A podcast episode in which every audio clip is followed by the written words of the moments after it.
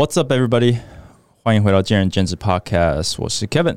We are at episode two, season seven。那今天的主题其实延续上一集啊，我觉得还有很多东西可以聊。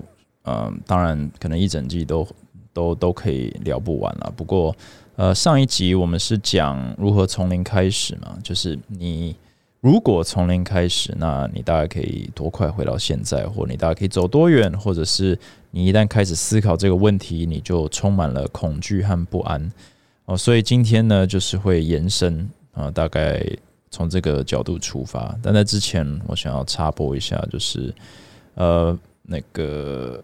NBA 开打了，我知道我很多的听众跟我一样是篮球的朋友。那如果你不是的话，可以稍微跳过这一两分钟啊。那基本上去年金块队是冠军嘛？那在目前的呃，等于说季前开赛前，那他们也是就是 favorite。我觉得 Nikola Jokic 真的是一个很特别的角色。如果你没有在看 NBA 的话，呃，NBA 有一个奇人，也就是说，可能在 NBA 历史上，至少我看了这么多年。真的没有一个人真的把 NBA 当成一份工作，他真的是把它当成一个朝九晚五打卡下班的工作。然后，呃，因为他是 Serbian，应该叫塞尔维亚吧，所以他也不是美国人，他算是欧洲那边。那所以他看待篮球这件事情，就是诶，我就刚好篮球我很有天分。哎，他长了七尺七尺一七尺二吧，就是一个。七尺长人，但是他呃，这个 core vision 非常好，所以他基本上就是一个大三元机器，他每一场都是二十五、十五、十二这样子，然后投篮命中率非常的高，然后罚球非常准。他唯一不做可能就是跟防守端基本上就是普通啊，他不太会就是盖火锅，然后可能超级也没有很多，但就是非常稳哦，场场大三元。然后呢，基本上 MVP 已经拿两次，那原本应该要拿三次的，呃，在我的那个看法之中了。那今年他开赛也是超级强，那为什么这个有超级强的篮球员也没有什么就是少见嘛？LeBron James、Michael Jordan、Kobe Bryant，you know everybody 有非常多这种 Hall of Famer，也都是我们非常喜欢的。那 Yoke 有什么不同呢？Yoke 他最酷的地方，就大家开始发现说，他不把篮球当做他的人生。的那一刻，就是他赢得总冠军。去年他赢得总冠军之后，他很急着要回家，他很急着要回回塞尔维亚，然后完全不在乎，就是哎，你现在是 NBA 冠军了，你你要庆祝啊，你要全美巡回啊，你要享受这个冠军的光环呢。呃，你知道，就是因为大部分 NBA 的球员得到这个 NBA 冠军以后，基本上就是达到了他的人生、他的职涯的巅峰嘛。可能不会有再比这一刻更高了，所以他们就是疯狂的庆祝，然后基本上有点像是要努力把握每一刻了，然后一直到就是整个暑假，然后到了就是今年开打的时候，这个光环要卸下，又要回来工作了。可是 y o k i 他获得以后，他基本上有点像是他的态度就像是，哦，我终于终于就是弄完老板的要求了啊，我终于加班，我打季后赛打两个半月。我终于加班完成，达到了老板给的任务，终于可以回家放假了。然后他放假，他就很喜欢赛马，他养很多的马，然后每天就是篮球完全不碰，哦，然后就就就这样子。然后呢，就这样过了几个月，回来直接上场开始打大三元、大三元、大三元，就是非常酷的一个角色。哦。所以，anyways，如果你对于呃篮球或者对于 sports 有兴趣，it's a very interesting person to follow。那目前他还是我个人可能蛮喜欢的一个角色，呃，也非常的幽默，因为他也知道大家有点看不太懂他到底是在演还是在还是在搞大家，就也许这是一个这铺陈非常久的一个玩笑，可是基本上他是蛮真诚的，就是他不认为说赢得冠军有什么了不起，因为 NBA 的工作就是赢得冠军嘛，不然不然是干嘛？对，所以这样讲白了，有一点就是。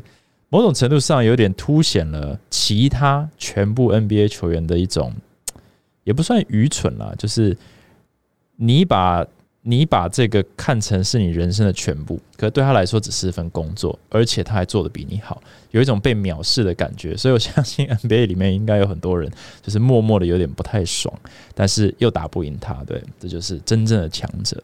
Anyways，今年呃赛季哦，就是这几年来，终于 NBA 越来越有趣了。有曾经有一段时期，就是有点有点无聊，不是不喜欢篮球，但是看的有点无聊。但现在就是东区反而可能强过西区，或者至少呢，不像以前就是西区完全压制东区，就是非常多的 talent，非常多的强队，非常多的这种双人组、三人组，你知道，然后非常多的 storyline 可以 follow。所以我个人的话呢，我。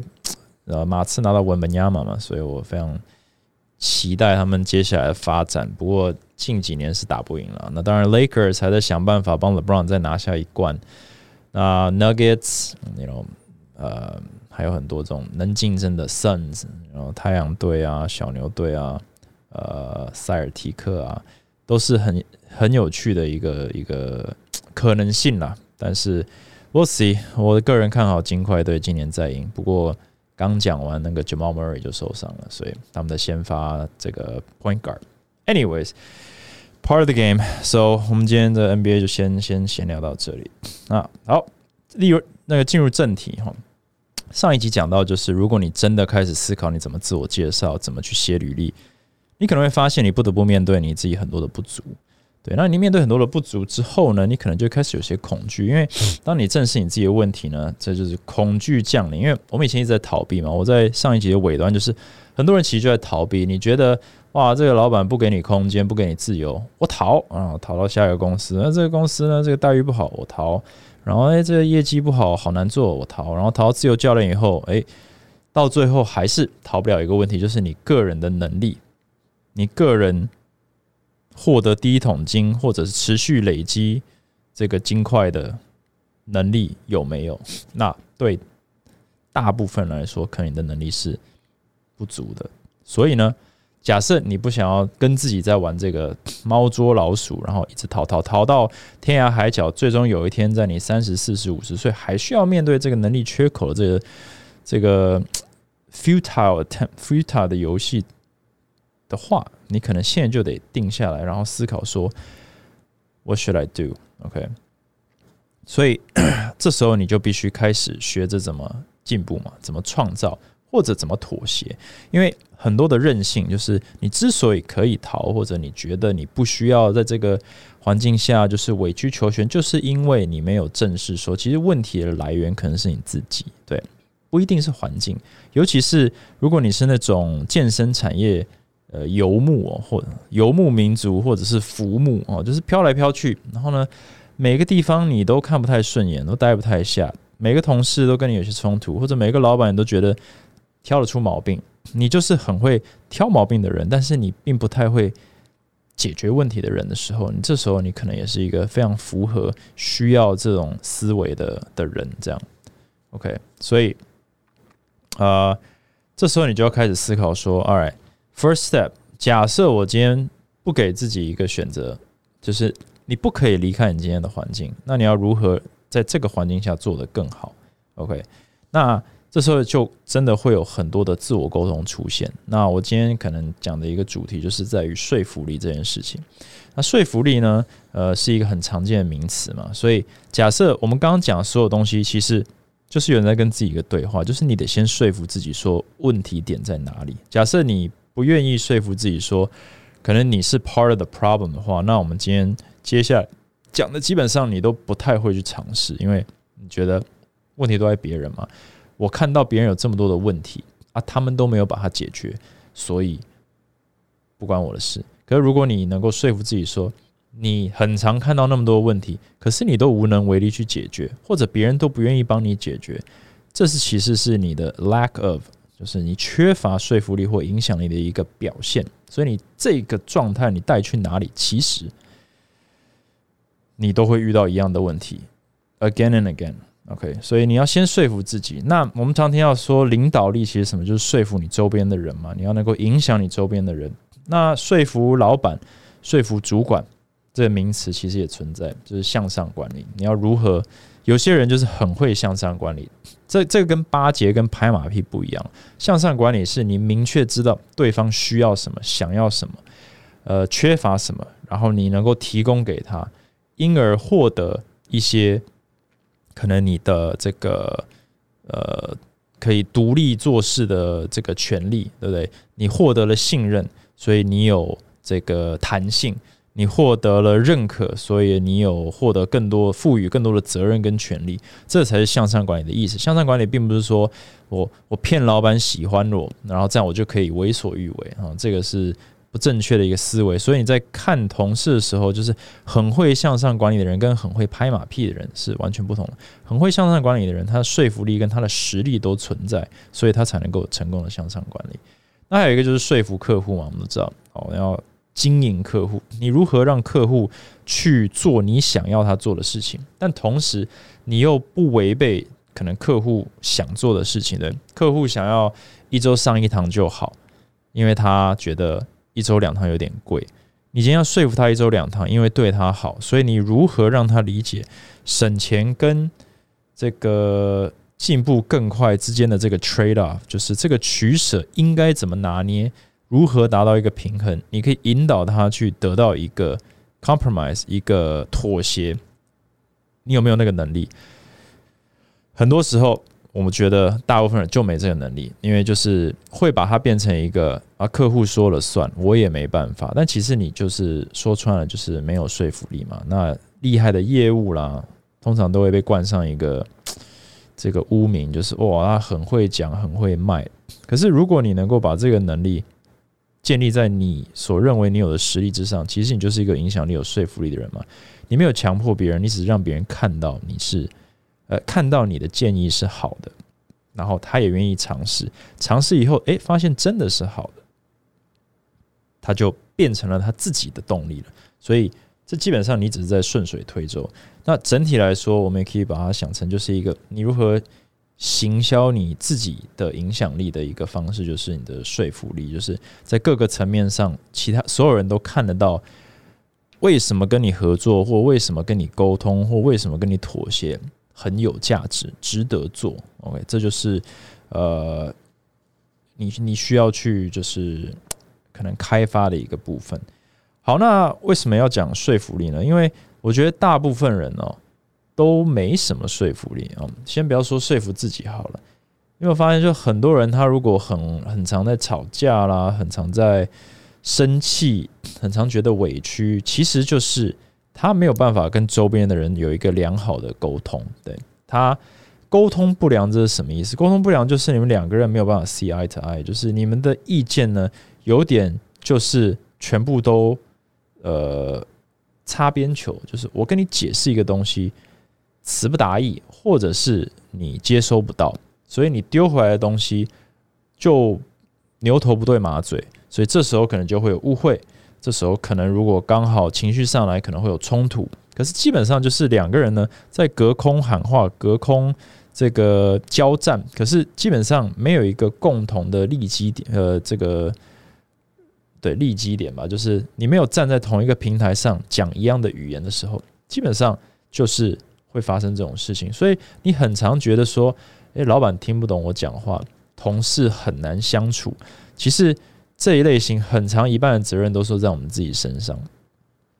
那老板会不会觉得员工很难相处，员工很难沟通？同样的，也是有一半的责任，但这个又有稍微的落差。这个呃，不是落差，就是这个立场上跟位置上的差异呢，我觉得还是有一些影响。所以这个最后我会稍微讲一下，就是两个对话者之间，你要你要知道你自己的相对位置。比如说你是呃上对下在讲，你是。呃，同事之间的讲，你下对上在讲，还有就是，呃，可能时间点，对，你是呃，还有能力，就是你是能力好的，能力不好的，能力普通的，表现好的，表现不好的，表现普通的，或者甚至是时机点的问题，你是一个新人还是你是一个老鸟？啊，你这是一个大公司、小公司，这这个时候，你如果能够精准的判断说，你是在这个九宫格。哦，十六宫格里面你是哪一个组合在跟哪一个组合讲话，你才能够真正的有呃发挥说服力的机会了。那我刚刚提到呃说服力，我讲到一个词哦，大家可能一直重复，就是为什么？为什么？为什么？为什么？就是呃，我们很常在提为什么的时候，我们都没有办法给别人一个原因去听你。我这意思就是说，我们大部分的人都蛮会找问题的。你被要求的时候，你的第一反应就是 why？为什么要这样子做？对，这是很很正常的，然后也应该要去思考的。那但是除此之外，我们好像并不常给予别人一个应该听我们讲话的原因。呃，拿一个最古老的健身产业这个状况好了，就是要做业绩。OK，做业绩。呃，公司要求你去做业绩，你第一个想的就是为什么？为什么要做业绩？OK，那答案很简单嘛，公司可能会说，做业绩你才赚得到钱，因为你合约是这样写的嘛，你才赚得到钱，你赚得到钱，公司才赚得到钱，公司赚得到钱，公司才能运转，你才有地方可以上班，有赚到钱，我们公司才可以拓展，你才可能有更多的福利。OK，所以公司可能觉得说这很正常啊，就是就这样。然后你可能想说，那我不要。对不对？可是当你开始说我不要，或者像很多教练觉得嘛，哇，被业绩追着跑，好累，好累，好好辛苦。你这要想说，你你的这一个这一句话的合理性，对，就是你如果觉得做业绩很累很不好，那你呃不做它的原因是什么？哦，不做它的原因就是公司要求你做业绩，但是你不想做，你的原因是好累。呃，压力好大，呃，诸如此类的话，这个本身是没有任何说服力嘛？因为你今天要说服你的公司，请他不要要求你业绩的话，你要给他一个原因。所以这个算是一个很简单的一个例子，就是我们一般人，我们情绪上会说好累，压力好大，我要离开连锁健身房。其实基本上就是因为你能力还不足，你没有办法。第一个，你没办法做到公司的要求；第二个是。你可能认为这个要求不应该是长这样，但你并没有能力去改变它。你没有办法去说服公司说：“诶，我知道你的目标是赚钱、扩张，呃，团队更大哦。但是我认为业绩呢，或要求业绩不是一个好方法。但是我有另一个方法，我觉得更好，而且可以达到你的目标。”等于说你是用他的角度去思考，而不是用你的角度去思考，因为你今天是一个被要求的那一位嘛，所以你今天如果在这个位置上，你的工作职责就是去完成公司给的任务的话，你今天如果想要说服他，otherwise，你就必须提出一样可以解决他的需求、完成他的要求的其他方法，然后是可能你可以接受的，而不是单纯就是说我不要或者我觉得不合理。那我觉得今天产业里或者其实大部分的员工很多都掉这个陷阱，就是公司好不讲理，所以我就离开。OK，如果你有能力离开的话，非常好，那你就到下一个公司。可是这之前我们也提过，就是会出现一个问题，就是你永远都是用这个方式去思考的时候，你就会成为这个产业的这个呃产业游牧民族，一个一个跑，因为基本上你就是拿你自己的自己的想象或自己的。任性去对答案哦，你刚好对到一个呃，可能放任你或者是允许你 do whatever you want 的一个老板的时候，那公司可能竞争力也不强，对不对？所以久而久之，那种那种公司也倒闭，然后你还是找不到工作，然后到最后你就觉得哇，这产业不适合我，所以会有一个这种呃不好的一个循环。所以你今天想要有说服力，你想要改变你你的你的环境的时候，你必须要开始用这种方式去思考，就是你的建议是什么。对我很常会遇到，就是在跟员工或者是呃其他健身房老板也会遇到一个问题，就是你可能提出一个一个制度好了，它可能是奖励制度，它可能是惩处制度。那基本上我们都知道，任何新的东西加上去哦，都呃都会有反弹。对，就像就像政府任何政策出来，一定都有支持一方、反对的一方，然后其实大部分人就是冷漠的一方，就是没有人就是。随便啦，就是说你要干嘛都行。对，那冷漠的一方呢，就是那个，呃，通常对于一个国家或者是公司的进步也没什么帮助，因为他连意见都不发表。但是支持的一方通常会想办法去推动嘛，因为他可能认同这件事情。那反对的那一方，其实他也是有一些注意，就是他需，就是任何政策都需要有反对的一方，只是这个反对的一方他必须，呃。就是他提出的东西必须更有 substance。那大部分的时候，基本上就是我反对，我不喜欢。那光光这样子是不够的。所以如果你很长，呃，比如说有一些想法，呃呃，举例来说，如果公司说，呃，这个业绩标准要提高哦，因为这个基本工资提高了。OK，好，举例来说，这可能会有些公司会遇到。那这时候你就会想说，哎，为什么这个以前是这样，然后为现在是这样？对，那可能公司给你一套那个这个就是逻辑，就是哎，我们这样计算起来，其实就是等比往上啊，合理。OK，那假设合理，但是你你不想要这个制度的时候，你怎么办？对，那你就要去想办法去同理说，哎，公司会去做这个调整，它的目标是什么？它目标是要维持一样的竞争力。或者是他想要赚更多钱，或者是怎样怎样怎样，那必须在那个前提之下，你呢去提出一个这个替代方案，是你认为说也可以达到公司目标，那同时我们身为员工也更好做，这样子才有一个对话，不然的话就会变成一个僵局，就是呃公司要你做这个你不想做，可是其实身为员工你就是得做公司。要求你做的事情的时候，那就会变成一个僵局，那就变成你得离开或者公司得开除你，对不对？所以就变成，呃，假设你不想要任何这种状况发生，你必须在这个你可能认为很无奈的状况下去想出一个更好的解决方案，因为这个是有点像公司拿出的方案的时候，那你的方案是什么？其实跟别人沟通也是一样嘛，你今天。呃，你今天想要说服你的朋友一个不同的意见，你不可能就跟他说你是错的，或者我不同意，因为这个对话就基本上就结束了。对，那呃，但因为你们没有任何利益关系，像这个公司跟员工，所以你们可以就是呃老死不相往来。对，但如果你们必须合作，然后见面的话，你就必须找一个方法去，不是他说服你，就是你说服他。等于说你必须 make the effort 去做这件事的时候，那说服力就变得很重要。所以去思考为什么也变得很重要。你不能只是说我不喜欢这个，所以我不要做。呃，我这个这个不一定是在给要求的时候，这有时候在给福利的时候也是一样。对，很多老板在经营越久，你会越发现说福利给出去拿不回来。对，所以在时时呃时势好的时候，对，就是可能比如说。呃，五六七八年前哦，非常疫情前时代的时候，诶，大家都经营的蛮轻松的，就是大家这个这个学生的数量，然后健身房整体数量还没有很多，所以这个福利就给的不错。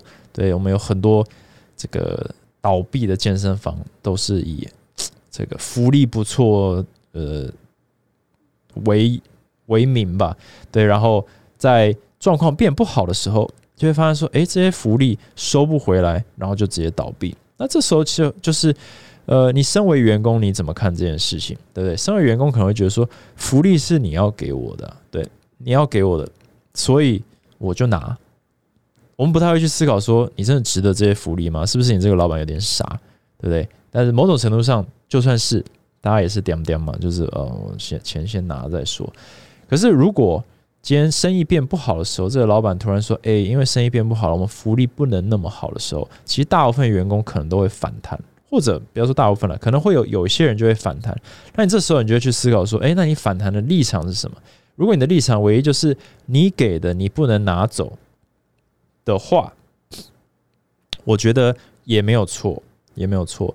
可是呢，这个是我们去要求别人的时候，我们会这样子想。”那反过来的时候，如果你以前是一个表现非常好的教练，可能业绩一个月有三十万，然后你得到这个，那你现在业绩只有十五万的时候，给你的这个福利，整体来说，可能公司能提供的福利该不该降低？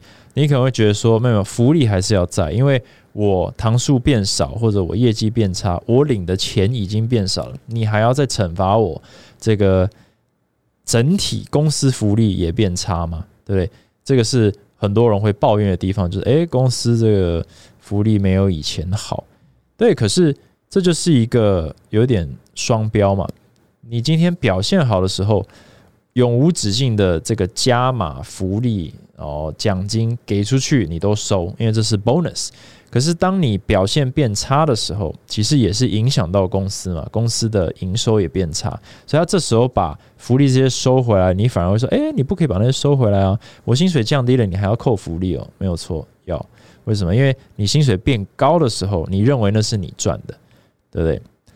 那是你努力得来的东西，然后你努力得来的东西应该要受获得奖励。那你你那个糖数或表现变差的时候，你认为你是受害者，不是因为你不努力，而是你是受害者。所以我已经受害了，你不要再再加害我，你不要把东西再拿走。可是你就会发现，这样其实是一个。不正确的一个观念，所以你在跟公司沟通这种事情，或者你看到这种状况的时候，很多时候出发点是错的，所以你基本上无法说服呃你的主管，无法说服你的老板说你在提一个案，因为这个立场就是已经忽略掉，就是你你是帮自己给予就是严这严以律这个什么宽以待己，严以律人这样子。就是反过来，所以这时候，呃，这一类型的员工，如果你是的话，你就会发现，哎，你常常对公司的制度很不满，然后你你也没有办法，你跟你跟老板或者跟主管，就是永远对不上眼，就是怎么讲话，就是永远都是火气很大，就是你他听不懂你，你听不懂他，那这个其实立场上的差别，然后立场上的误会，那我觉得误会端是员工端比较大，这这个是这个 specific 的原因。呃，specific 的一个 situation 是这种状况，那这个其实也就跟你你到底是能力强、表现好，能力弱、表现差，你是上位还是下位啊？这其实很有关联，因为你跟主管讲话的方式或沟通的方式，跟你的能力有关，跟你的表现有关，其实跟他的能力有关，也跟他的这个立场有关。你要去说服他的话，其实蛮容易的，也蛮不容易的。可是，在健身产业里面，我们很常就是完全忽略这一块。我们认为所有人都一样，就是我就是人与人之间在对话。所以有时候，这个我以前提过，就是健身产业的这个公司结构跟伦理文化其实非常的不扎实，也就是非常的平。然后很多绝大多数教练都没有经历过什么叫做制度，或者什么叫做这个。主管上下的这种这种差异性，以前我们在大公司的时候，呃，基本上可能我到 CEO 可能有十三阶哦，然后可能年资差五十年哦这样子，所以我们今天在公司里面，我们身为一个新人，我们进去，我们基本上没有任何我们对于公司的这个制度。任何的规定，几点要上班，几点要下班，怎么打卡，衣服要穿什么，然后呢，这个吃饭时间是几点，然后我要用什么系统，我得用谁用自己的用公司的电脑，我得背公司的背包 哦，然后公司活动哪些需要参加，哪些不需要参加，基本上你没得选。那久而久之，你呃，你可能会想说，呃，为什么我要这么就是？呃，完全受别人控制。可是当公司这么大的时候，你其实也没有任何管道去告诉别人说我不我不做，对，因为你不可能这样做。为什么？因为结果就是那我帮你换掉，对。所以大公司在这个建立制度的角度上呢，是非常强而有力的。那制度就可以 ensure 就可以保证说有有呃他们所要的价值或产值产生。你仔细想一下，一个公司它建立一个很大的制度，一个金字塔，从上往下一直往，像倒着盖好了，一直盖到一个要很大的地基，它一定要有非常强力的制度去呃引导，或者你要说规范所有几千几万个员工，这样子它才可以确保这几千几万员工慢慢慢慢堆起来的产值可以成为一个有用的东西，一个有用的公司，一个有竞争力的公司。对，所以，呃，人越多，规范要抓的越紧哦，其实就是就是这样子。那当你是千万员工里面的一个员工的时候，你如果不满意，你要跟谁讲？你你也许可以跟同事讲，那没有用。你跟主管讲，主管要跟他的主管讲，他还要往上讲十几层。基本上，大家就是必须听，但也因为这个必须听，让这些公司有办法去产。呃，去创造他们应该要创造的产值，对，所以某种程度上，你可以想说，完了就是把个人特色或者这个个人意见去抹灭了。但是大公司就是这样子嘛，所以，呃，你基本上就是想这想办法去了解这间公司的游戏规则，然后以从你的个体角度，你想办法呢，在这个公司里面去找到你的路，对对？你去用最有效率的方法去玩这个公司的游戏，不管是升迁的规范，不管是奖金的规范，不管是休假天数的规范，你自己去找一个最佳解。可是像小公司或或新产业，像健身房这种，我们不是这样看事情。我一有不开心，我马上就可以开口，我马上开口就有人听。那我们就会有一种误解，就是诶，我讲了必须有人听我啊。对，而且事实上也不是误解了，就是真的有人听，因为你的老板可能就坐在你旁边，每天都会看到，所以那个阶级感或者是距离感其实是少了。这有好有坏嘛？有些人就是诶，我们就是一个 family，我们非常这个密切的在沟通，可是实际上在做事情的角度上就比较绑手绑脚，因为你会有一个误解，就是说我的意见跟你的意见是一样的。我们不是在交换意见吗？我不是在给予你我的回馈吗？可是实际上，呃，如果你是以下对上在沟通的话，其实大部分你想的东西都是一个 suggestion，对，你在你在建议你的公司可以怎么样，而不是你在跟你的公司讨论可以怎么样。对，讨论这个部分呢，是在公司内部管理层发生的事情，他们彼此讨论完以后。公告下来的事情，如果给予你机会去回馈或者给意见，那个最最多最多就是一个意见，一个回馈。意见回馈有没有被采纳都不是重点，而是不管怎么样你都得照做。可我觉得今天产业里面比较多就是我不想做，对我为什么要照做？对，大家就开始问为什么。那当公司解释说，哎，因为需要这个需要那个，我们当然需要业绩更好啊，我们要当需要更多啊，我们这个公司想要上市上柜啊，那你可以想象一下，如果员工说那关我什么事？那基本上其实就什么都不用做了，所以一定是硬性规范说不行，你一定要这样子做。那假设你今天是一个员工，你不满意这些新规定，你当然就离职。可是我觉得，就像上一集讲的，很多人不离职，对，或者他他就是不满意。但是他也不离开，那这觉得造就一个不好的气氛。那这样子是没有一个没有人的这个想看到的结果，所以你必须要去。如果你是那一类型的人，或者你同事那一类型人，这些人就必须思考说，你要怎么在这个状况下去说服你的环境，去改变你的环境。你必须问自己说，那你有没有更好的建议？那这些建议呢，绝对不能是以自己为出发点的，因为太多时候你听到的这个沟通模式就是说。哎，那个业绩要求二十万一个月哦，因为这就是公司的标准。然后可能一个教练说：“哇，那可不可以就十？这是对啊。”那教练可能觉得说二十万太很有压力了，那十五万就好。那公司说不行，然后说为什么不行？这不是一个正确的对话，而是说我认为十五万是一个合理的数字，因为我们可以怎么样怎么样，然后我可以用这个方式创出来，然后我又可以有。额外的时间去做这些事情，带给公司无形的价值。所以，也许台面上我可能没有达到你要求的二十万，可是我认为我带给十五万的价值，加上我空出来的时间所做出来的无形价值，可能比公司要的还要好。那老板，你觉得这样如何？这才是一个沟通的过程。太多时候，基本上就是说我为什么要求要这么高，然后就没了。对，要是这这么高就没了，那这就不是一个成功的向上管理。这样子的人也非常没有说服力。大部分你从别人的视角听起来，你就是在抱怨，你就是在呃，你就是在逃避责任，你就是在这个想办法少做事情。对你问问题的方式，这个技巧也很重要。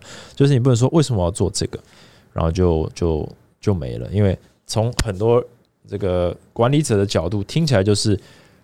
为什么要做？首先要做，就是因为我告诉你要做，这就是很简单，这就是一个呃公司跟员工的 relationship，就是我告诉你的任务是什么，我请你来，我给你薪水，你就得去做我要你做的事情嘛。今天没有道理，我请你来，然后你还可以照着你的意思去做所有的事情，然后我管不动你，这样子不是一个正确的一个认知，除非你是这个那叫什么承揽之类的，就是任务。完成任务，你就可以离开的。如果你是员工，你是雇佣的话，原则上公司所有的要求就是你今天拿薪水的的原因嘛。对，但是你在这个前提之下，你确实是可以去讨论说，诶，我想要怎么去完成公司给予的任务。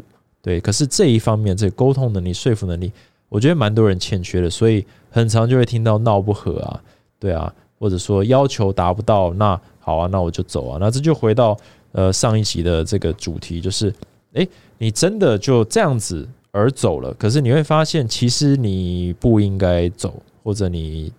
你十年后可能会后悔这个决定，原因是什么？因为你可能没有能力累积的第一桶金，所以那个是第一集的前提。那我们在那个前提之下建立到这边，有点像在告诉大家说：你如果想通第一集的内容之后，你就必须开始思考，那我缺的东西在这边被要求，我要怎么去呃，可能让我的生活过得。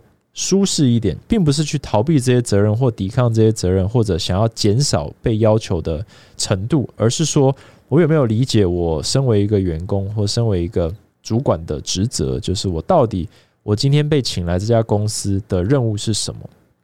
对，很多人会觉得说我已经在认真上班了。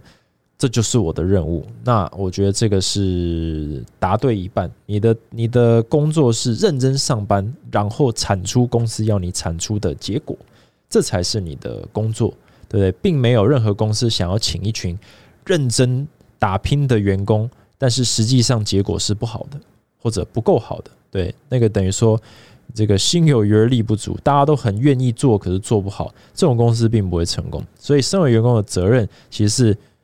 A 加 B，而不是只有 A 就好了。可是很多，尤其是教练界，很容易就是停在 A，就认为说你不可以再要求我了，因为我已经很认真的教我学生。诶，可是你学生人数很少，我已经很认真的在说服我的学生，可是你的说服力不强。对我已经很认真在做业绩了，所以我不想要去发传单。可是你的业绩就是没有达标，那你又不发传单，那你要怎么办？如果你是这一类型的对话很常发生的话，那很可能就是你把你自己的这个责任呢，只看到了一半啊。所以，当你有这个比较这个认知上有偏误的时候，你很容易呃陷入一个争执或者是一个委屈，就是你的说服力不够嘛，你没有办法告诉对方说：“诶，我不想要用你的方式做，但我有一个更好的方法，然后还是可以达成。”你要的要求，这才是一个厉害的人、厉害的员工，呃，应该去做的事。那最后我想讲的就是对话者的相对位置。假设你今天是跟同事之间在聊，然后你要告诉他说：“哎，我那个我看到你这个教学，我觉得教有可以改进的地方，你可以可以直接跟他讲嘛。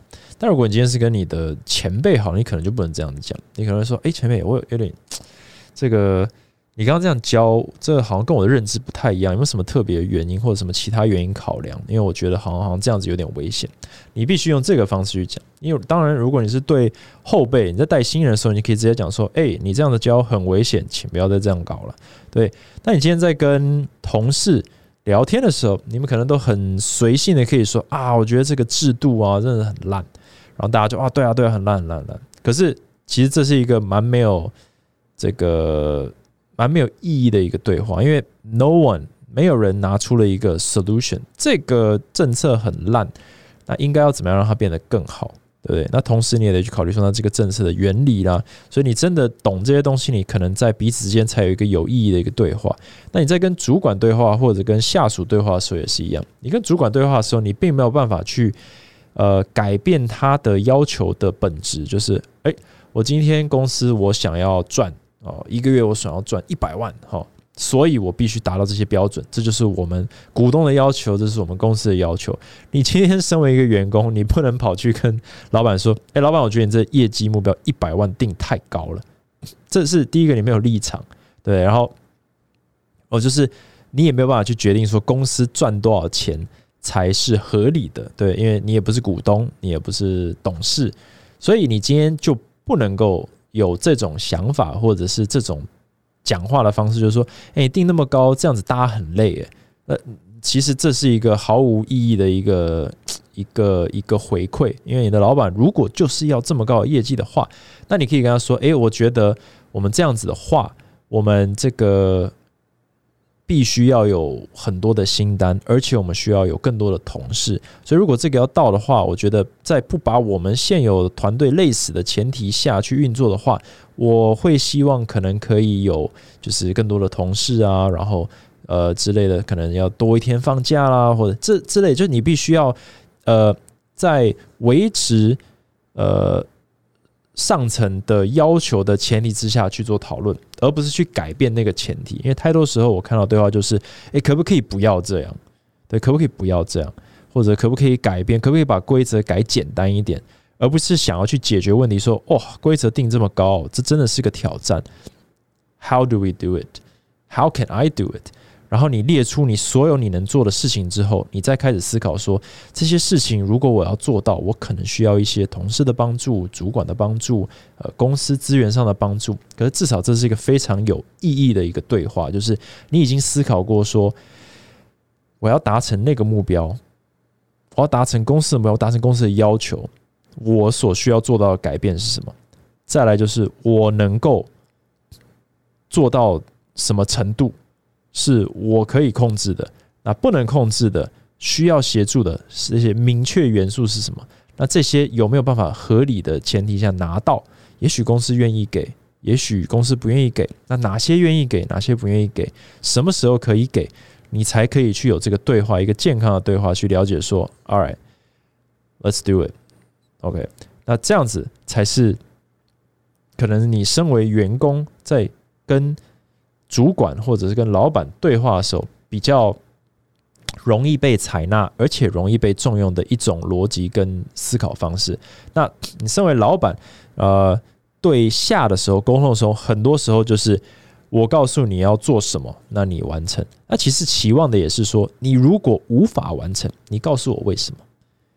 但这些为什么不能是说哦，因为很累，然后压力很大，什么什么？那基本上，那如果是这样的话，那就 那就那就由你由员工决定公司怎么 run 就好了嘛。所以，那这个对话一定就是说，诶，也许你的老板愿意听，可是你必须给他一个正确的呈现，不然的话，你老板很容易就是说，呃，就是 no，就是直接说不行，对不对？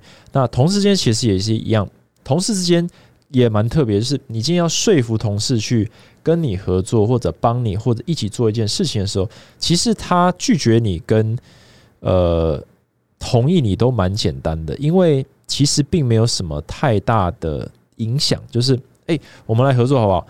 好，哎，这个我们可不可以一起教？OK。可是怎么教，怎么样把它教的好，这些东西可能都没有任何的共识或承诺。所以这种就是很表层的相处融洽。所以你今天如果是想要跟同事对话，或者是跟前辈跟后辈对话的时候，你也必须理解到说，诶，他的能力在哪里？然后你能不能带给他价值？你能够带给他价值的时候，你又希望从他身上获得什么价值？那这些部分有没有明确的这个认知跟沟通？不然的话，很多时候就会呃合作不愉快。所以，again，你今天这一集，我觉得可能讲的有点散，但是基本上就是环绕在一个你今天有没有影响力、说服力的前提是。你有没有办法抓住你的相对位置？你相对位置正确的时候，你才可以知道你要怎么样去呈现你的意见。然后另一个就是你呈现意见的方式，永远都必须要有原因，不能够是情绪上，或者是呃，也不一定是情绪上，就是不能只是从你自己的角度出发，对不对？你必须有清楚的认知，说我们今天的讨论的基础点就是。呃，比如说这个电业绩进步二十 percent，这是一个不可改变的论点，或者至少不是你的角色应该可以有任何改变的。对，如果你认为你可以去改变这个讨论的基础点的话，那这整个对话就从第一第一时间就已经已经垮台了，因为你已经。把自己放在错误的角色上面对，因为你不具备那个角色，不具备那个资格，但你认为你具备的时候，那这个对话是绝对不会完成的，所以就会变成一个很不愉快的一个状况。所以你如果很常因为这种情况而造成冲突，在公司内可能被被盯上啦，或者是跟人跟同事吵架啦，就是基本上就是你你没有你有点。看错自己的这个这个角色是什么了？对，所以我觉得这个也是呃蛮细腻的一个层面。那呃，如果你是有遇到这种状况的话，或者你意识到，但是你不确定是不是这个问题的话，那我建议你可以来就是做一些比较一对一的咨询，去了解一下你你个人，也许你是一个教练，然后你觉得你的产业这个职涯发展不顺，或者你在一个你觉得还行的公司，可是你就觉得凡事都绑手绑脚，你自己在这一个环境里面的发展不顺。不被重用，或者是很常被这个点名，到底发生什么事情？是我的问题，还是这家公司有问题？这个老板脑子这个呃很喜欢针对我。对你如果没办法分辨的话，你可能需要一些可能这个顾问上面的一个讨论。对，所以这也是一个可能可以寻求咨询的一个原因。对，OK，所以这一集其实就是在建立在有点像在重塑。我们健身产业教练的思维，今天到底为什么可以讲话这么大声？是你有能力，还是你只是在逃避你的责任？然后你刚好有办法逃避，对不对？有没有办法立刻回到现在？假设你现在失去一切，你立刻回到现在？有的话，好，非常好。如果没有的话，或者你有的话，那你接下来如何去跟你的环境去做互动？去去说服、去改造、去创造更好的环境，建立在你现在的这个起点上，你有没有那个能力？如果没有的话，你可能在职业发展上一直以来都会遇到一些小问题，然后呢，造成你这个 迟迟无法突破，或者是呃很长不开心，对不对？所以这个东西的话，是我觉得值得思考的一个一个点。尤其是在我们的健身产业里面，因为它是一个非常平的，并没有任何一家公司除了连锁以外是用所谓就是不需要跟你讨论，你就得照着做的一个模式在跟你相处。大部分的人都是有蛮大的这个弹性跟自由度，尤其是工作室，就是很多的规范都是有蛮模糊或者是大的空间。可是这个有好有坏，因为太大的自由度，其实产能就会有非常多的。这个耗能就是散落在缝隙之中，然后这时候公司也不容易好，所以这个东西就是假设你是想要更好的类型，你要帮你的环境更好，那你就可能得开始去思考比较细腻一点的层面，这样子。OK，那这一集就讲到这里，那谢谢大家收听。呃，下一集要讲什么？还在思考当中。But anyways，谢谢大家收听呢，我这个每两周发一集。然后呢，这一季十二集，那我们就慢慢慢慢在这个走下去了。All right, thanks for listening. I'll see you in the next episode. Bye bye.